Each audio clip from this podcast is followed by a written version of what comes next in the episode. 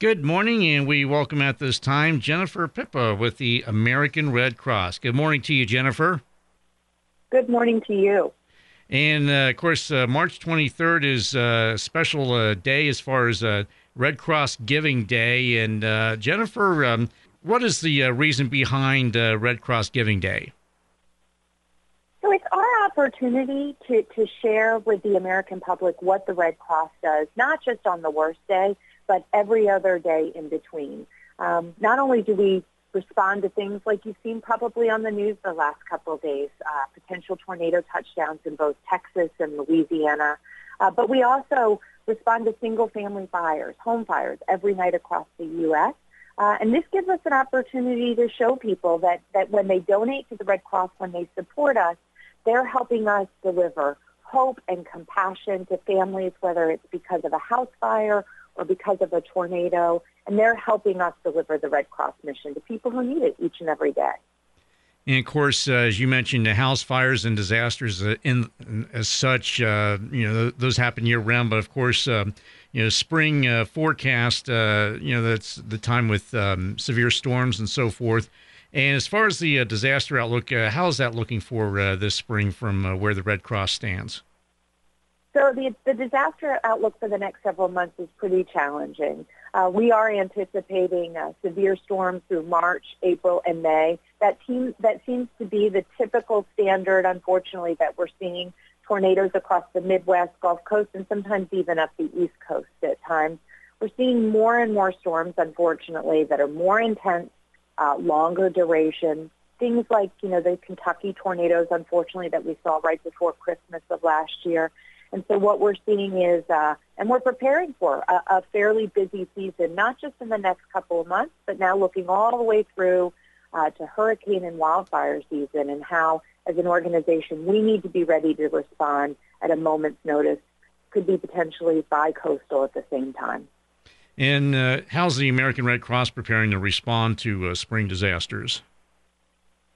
We really rely on the generosity of folks, not just to support our mission financially, but to give up their time so that they can volunteer. And so we run our, our disaster relief operations are more than 90% volunteer-led and supported. And so what we're doing in the next several months is making sure that our volunteers are trained, packed, and ready to go so that they can get out there and help communities when they need it immediately. We're reaching out to our local community partners to make sure that we're absolutely in lockstep with them. And should something happen, that we can connect with them immediately, understand what the impact is, um, and get our, our volunteers out there so that they can help folks. Unfortunately, preparing for disasters is a year-round business for us, uh, but we've got some heightened focus here on the next couple months as we get into spring and severe storm season. And how can families prepare for disasters at home before they hit?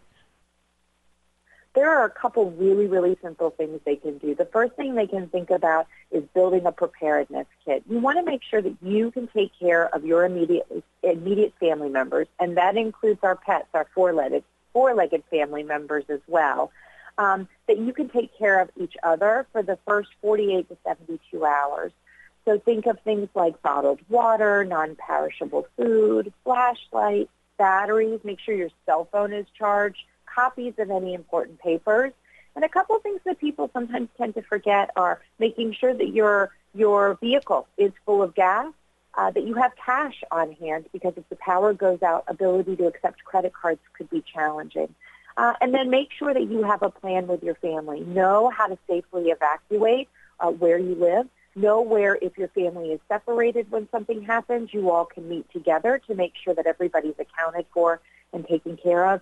And then listen to your local officials, your local uh, county emergency management. They're the ones who are closest to the ground and will have the best and most updated information. And so you want to make sure that you're listening to them if they say to evacuate, that you're, you're taking that into account and that you're headed out. And then we always recommend being weather aware. Uh, you know, nowadays we can start to predict where we think there might be a, an incidence of tornadoes or severe weather. So downloading something like the Emergency Red Cross app.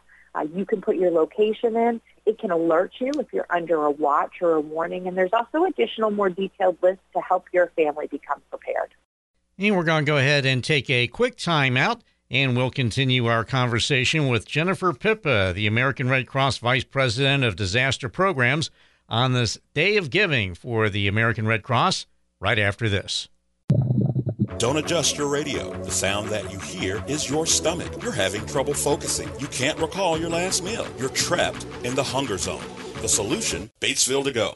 Let To Go deliver a hot, fresh meal to your home or office whenever hunger strikes. To Go delivers the best food from local restaurants. Visit us online at togodelivers.com or call us at 812 727 8800. Batesville To Go. Big city convenience, small town taste. And welcome back as we continue our visit with Jennifer Pipa, the American Red Cross Vice President of Disaster Programs. And of course, Jennifer, your title uh, with the Red Cross is Vice President of Disaster Programs. And uh, exactly uh, what does that job entail? So I support an amazing group of people and the 50 regions across our organization in the U.S. to make sure that when a family or a community is impacted by a disaster, we have a, a, standard repeatable process to make sure that that family is taken care of, whether it means opening shelters so that people have a safe place to stay, whether it means talking to them about the impact of their disaster and their mental health um, and how they might need some help navigating the recovery system, or, or whether it's things like I've lost my medication and I need that, those to be replaced. Uh, we also have a preparedness program which helps us educate communities on how to become prepared depending on what types of weather they might experience based on where they live. And then I also support the team that does our, our longer recovery program. So after the disasters occurred and the shelters have closed, there's still a huge amount of need in those communities. And we're still there helping that community recover even after everybody else has kind of gone home and unfortunately a lot of times forgotten that that community's been impacted. And uh, finally, Jennifer Pipa, what is Red Cross Giving Day and how can people help those in need? So there's a wide variety of things that people can do in order to help. Uh, if they're able to, they can support us financially and go to redcross.org slash giving day and make a financial donation to make sure that we can invest in those communities and make sure that we have volunteers there as soon as they're needed. They could raise their hand, um, join the amazing ranks of our volunteers and choose to give of their time to us.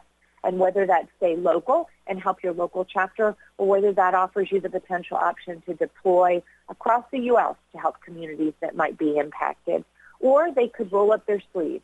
They could donate blood. The need for blood is constant, uh, and it, it's a gift that could actually save up to three lives with one whole red blood unit. So we would always encourage people, if they can, to consider donating blood as well, sir. All right, and the website is redcross.org slash giving day. Jennifer Pipa, American Red Cross Vice President of Disaster Programs, thank you for joining us this morning. Thank you, sir. You have a wonderful day.